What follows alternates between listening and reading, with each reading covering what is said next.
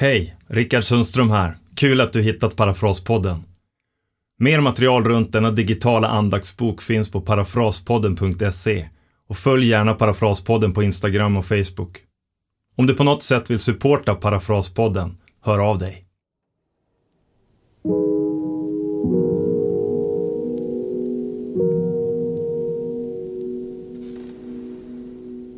I Lukas evangeliet 7, 36-50 finns berättelsen om kvinnan som gråter vid Jesus fötter och smörjer dem med dyrbar balsam under en fest i farisén Simons hus. En berättelse som säger mycket om vad olika människor bär inom sig. Från Simons nyfikenhet på Jesus och dömande attityder till kvinnans passionerade Jesus-längtan och allt däremellan. Deras två världar kolliderar vid Jesus på en fest ingen skulle glömma. Här är berättelsen flyttad till vår tid, till vår värld.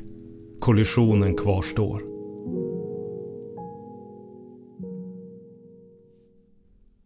Parfymflaskan Simon Simon, en av kommunens mest respekterade och tongivande ledarfigurer i egenskap av ordförande i kommunstyrelsen, hade efter viss vånda bjudit in Jesus till en fest. Gästlistan var lång och alla hade utan omsvep tackat ja.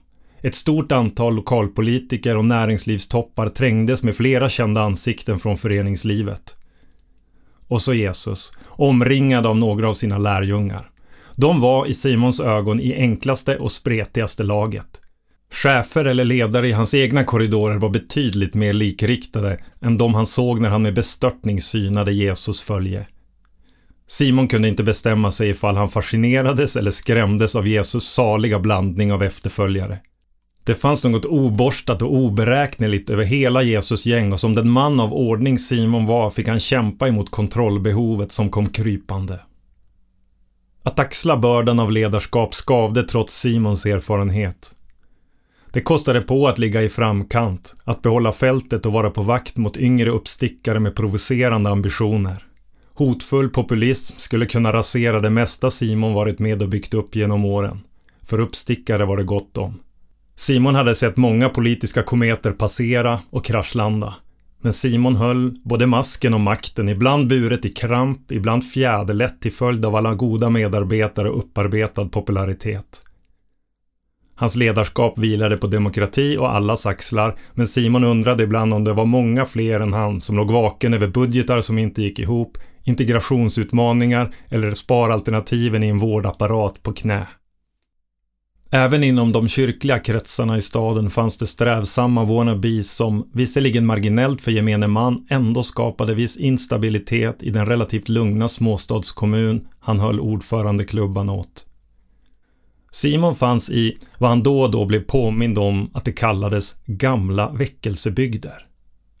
Han gillade inte ordet, för det gav ekon om en barndom han helst ville glömma, om svavelosande predikanter som brukade hålla hov.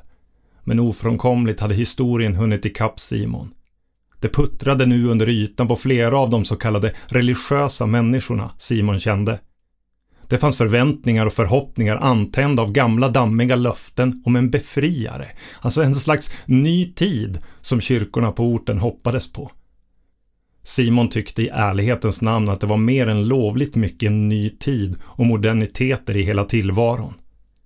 Till Simons fasa hade denna längtan efter en ny tid väckt flera frälsargestalter till liv, ambitiösa och vältaliga, men alla mer eller mindre förvirrade och förledande. Så hade Jesus dykt upp. Först var det rykten och märkvärdigheter, påstådda under och härligheter. Luttrade öron som Simons öppnades inte för sådant prat och rykten blåstes ofta bort med vinden. Han hade därför i starten viftat bort Jesus för att vara ännu en kuf med solsting. Ytterligare en tillfällig tätfigur i kolonnen av dessa förväntansfulla på det nya. Men rykten övergick till rapporter. Även från partikollegor av pålitligaste sort. Den där Jesus tycktes vara mer än en dagslända och då tiden prövar bättre än något annat hade Jesus sakta bestått Simons test. Han hade vid det här laget hört Jesus tala vid flera tillfällen, men han visste egentligen inte vad han skulle tro. Då retorik och ordvrängeri var Simons paradgren hade han fängslats av Jesus berättarkonst. Simon tyckte att Jesus hade en exceptionell förmåga att säga saker som träffade mitt i prick. Mer störande var det med rapporterna, den ena märkligare än den andra. Att Jesus skulle ha uppväckt en pojke från döden häromdagen. Hallå? Och att han gjort under genom att bota sjuka. Kommunalrådets ordförande på svärmisk gudstjänst. Han rös åt lokaltidningens tänkbara löpsedel om hans inre nyfikenhet skulle läcka ut. Han var fascinerad av Jesus, men visste hur känsligt det var att erkänna detta offentligt. Det som toppat allt var att Simons egen son hade kommit hem från en fullsatt idrottsarena häromveckan med en brödbit i näven. Sonen hade med falsettröst påstått att Jesus skulle ha stått i ena straffområdet och brutit bitar av brödet och delat ut från samma brödlev till flera tusen personer. Hans grabb hade stått och viftat med brödbiten och det var då Simon hade fyllts av lika delar tvång och längtan. Han måste på allvar och grundligt få bilda sig en egen uppfattning om Jesus. Den årliga middagen för ett större antal utvalda ledare i stadens näringsliv och föreningar hade känts som ett vettigt tillfälle. Vettigt och ofarligt anonymt. Simon visste dock inte om det varken var vettigt eller ofarligt anonymt längre. Men där satt de nu vid långbord halvvägs in i förrätten med denne märklige man Jesus vid ett av borden. Frida. I lägenheten trängdes ett bohag för åtta rum i tre. Trångt staplade kartonger slarvigt uppmärkta med allt från skolböcker till dukar och sommarskor. Frida levde ett slags ihopkrympt liv på alldeles för liten yta. De varmrött teglade lägenhetslängorna från tidigt 60-tal stod uppradade i stram ordning och det kändes ofta som om det fanns för lite syre i luften i den lilla trean på andra våningen. För lite syre. Så hade hennes liv varit för länge vid det här laget, för lite av allt. En socialt krympt tillvaro, en ekonomisk strypsnara, för lite syre. Det är nästintill märkvärdigt hur fort en pendel kan svänga från att ha allt till att ligga på minus. En strävsam raketkarriär och erkänd kompetens, en livskamrat och hus med dubbelgarage. Så sätts pendeln i sväng av utmattningssymptom och revan i det vackra motivet startar. En otrogen man som inte visar minsta tecken på ånger utan bara lämnar, bara drar, bara försvinner. Pendeln hade knappt svängt färdigt förrän hon satt med en taffligt handskriven instruktion för hur man bytte kod på hemlarmet och ägare på bredbandsavtalet. Utförsäkrad och uträknad. Bortom räddning. Som handläggaren på Arbetsförmedlingen hade råkat sucka mumlande i vad som inte ens tolkats som vettlös ironi var annat än dräpande. Ensamheten hade ekat i det stora tomma huset och i kapp med det konto efter konto. Det var ohållbart bo kvar i den stora villan och snart hade Frida vaknat i en för liten trea med för många kartonger och för mycket möbler i varje rum. Det var för lite av allt. Utom skam. De där svarta demonerna som letat sig in och letat sig fast i hennes innersta. Skam. Inte bara att vara en blek skugga av sitt tidigare så kvalificerade jag, en som bidrog, en som var oumbärlig och betydelsefull. Eller tyngden av att hennes tidigare man valt bort henne. Det kunde lika gärna ha varit tvärtom. Hon som lämnat honom, hon som valt bort honom. Det var snarare ett inre obehag inför hennes egen existens. Som att gå runt och vara allergisk och inse att det var hon själv hon inte tålde. Skam. Det svarta hade omärkt invaderat bit för bit. Som om skammen hittat ett fönster utan hasp, klöst upp fönstret och börjat tränga in. Frida visste när fönstret till hennes innersta hade klösts upp, även om inte en person i hela universum hade någon aning. Det var en dunkel höstkväll när känslan av för lite av allt drev henne längre bort från henne själv än tidigare. När känslan av fattigdom, obetydlighet och utanförskap körde över henne och slösurfandet boxerade henne vilse. Hon hade öppnat en webbläsare, ställt markören i sökfältet och stirrat på den blinkande markören och till slut hört den viska till henne. Skriv det. Snart hade Frida förvånansvärt enkelt hittat och förstått hur hon kunde skapa en egen profil på en eskortsajt. Det var så enkelt och så löjligt snyggt gjort. Det var snart bilder på henne själv hon aldrig i sin vildaste fantasi vågat tänka. Det var för mycket av allt. Det var för lite av allt. Framförallt kläder och självrespekt. Det var långt bortom allt av rimlighet och utanför alla hennes ramar och kanske just därför möjligt. Hade fönstret i hennes själ haft gångjärn som gnisslat hade det varit då hon kanske väckts ur förtrollningen då de svarta skammens demoner började klösa upp det olåsta fönstret för att leta sig in. Men allt var tyst. Allt var mer än okej. Okay. Allt var för bra för att vara sant. Och det var det också. Nu hade några år masat sig fram i ett dubbelliv utan motstycke. Syret och adrenalinet från starten av hennes hemliga källa till rikedom och fuskbygge till självbild hade sedan länge varit borta. Brunnen hade blivit en avgrund och Frida var vid det här laget färdig med allt.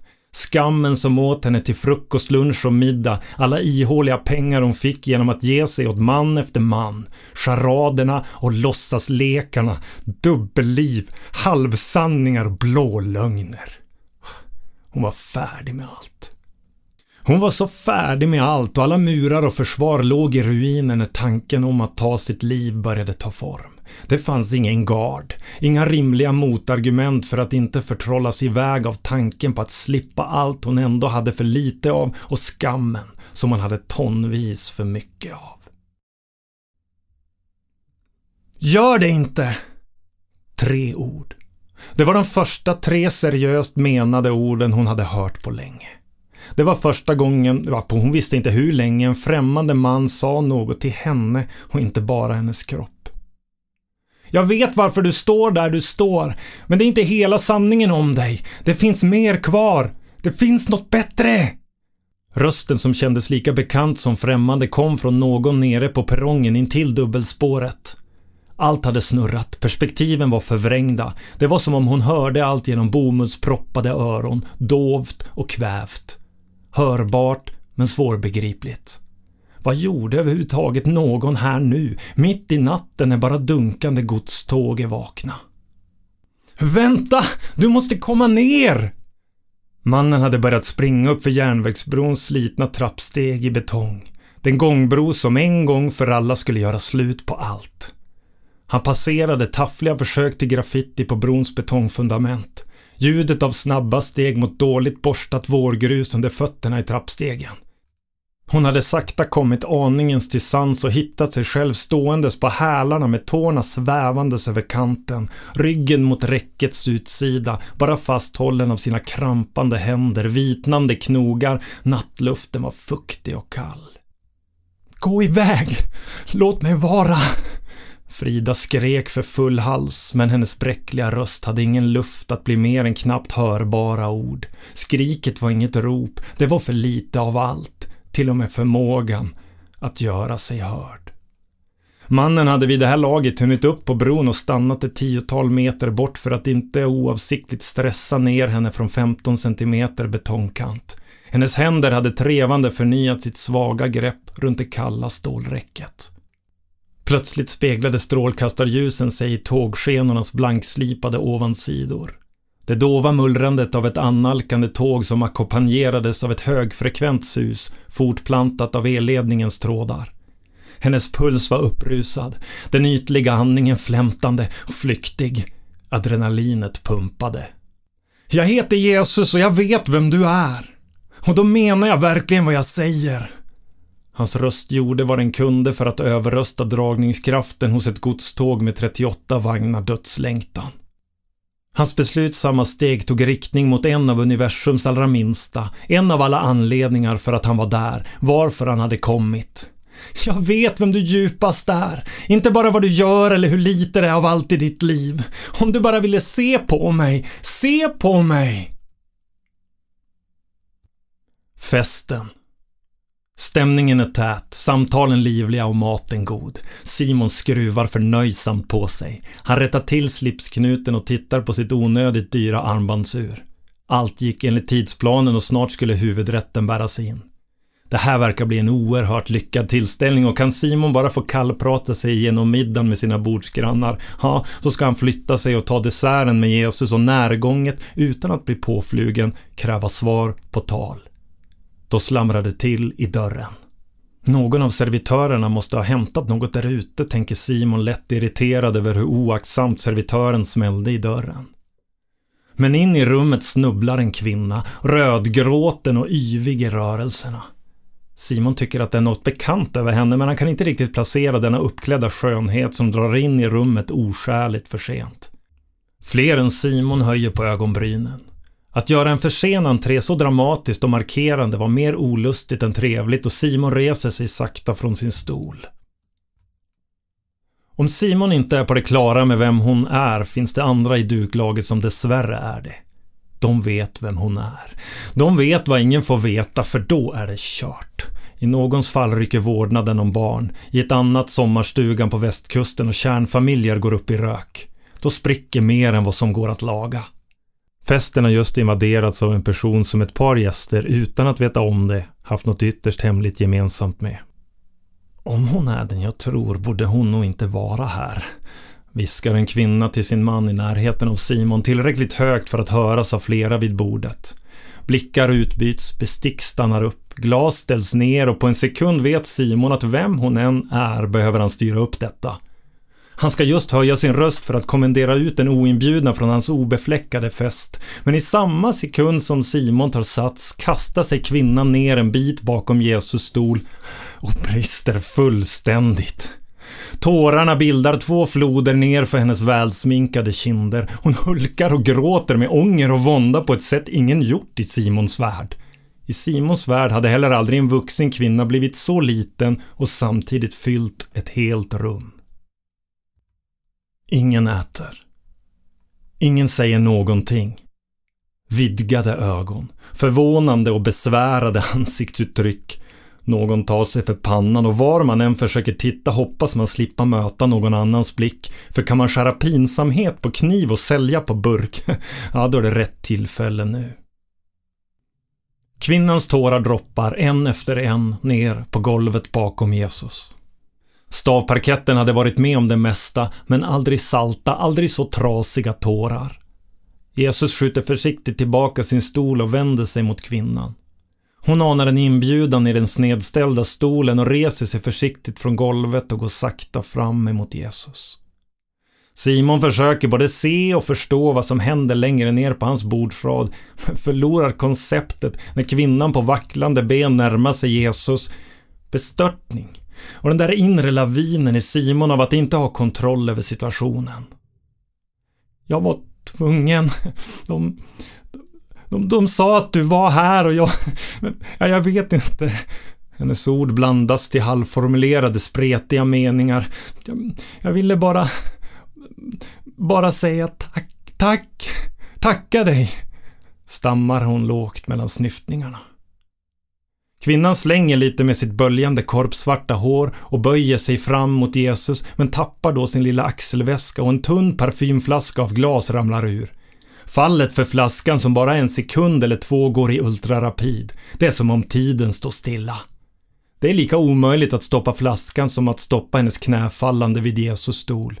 I samma stund som hennes tårdränkta ansikte landar i Jesus knä så möter parfymflaskans kork det hårda golvet. Ljudet när flaskans topp knäcks får flera vid bordet att rycka till. Rådnande lärjungar. Chockade fritidspolitiker och en företagsledare med tankarna på båthuset i Smögen. Doften sprider sig sakta i rummet. Först som en aning kring kvinnans ihopkrupna kropp, men snart som en varm våg av skönhet i hela rummet. Hela sällskapet har frusit till is. De som sitter närmast tittar med vidöppna ögon på kvinnan som med trevande händer letar på golvet efter den trasiga parfymflaskan. Där ligger den, intill Jesus fötter med sitt dyrbara innehåll sakta rinnandes över tåhettan. Det enda som hörs är kvinnans gråt och hennes fumliga händer som försöker få stopp på den spräckta flaskan som sakta töms.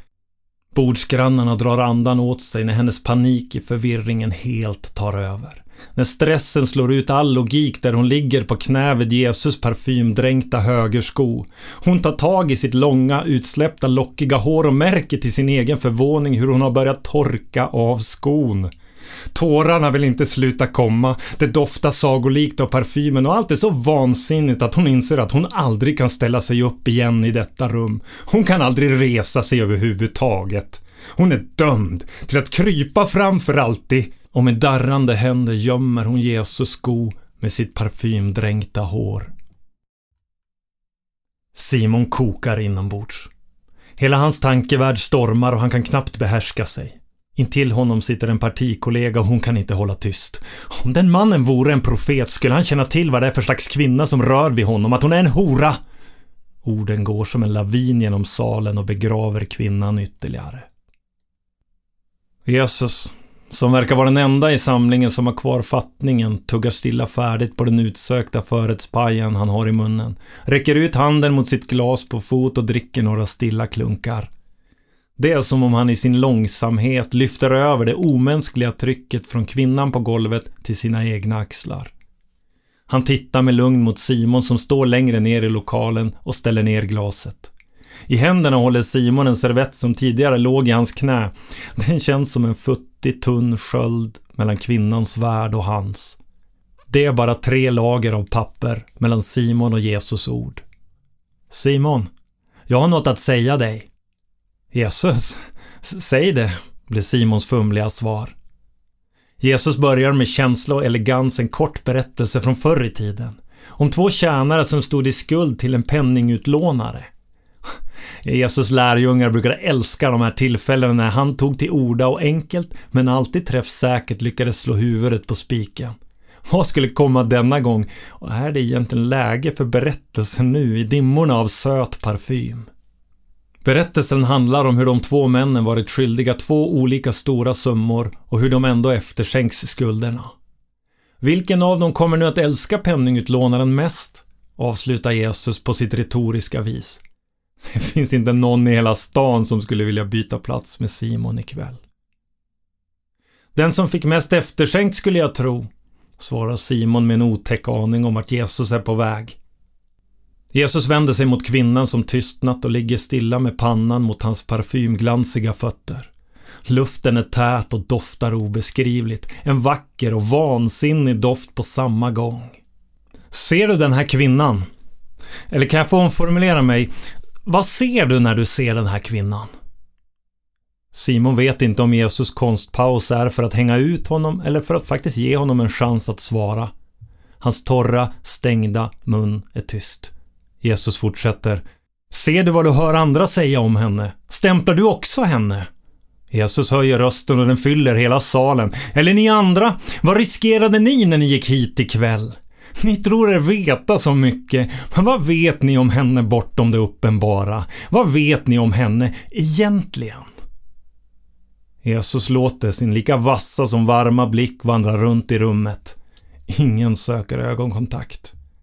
Jesus tittar med intensiva ögon rakt igenom Simon och avslutar.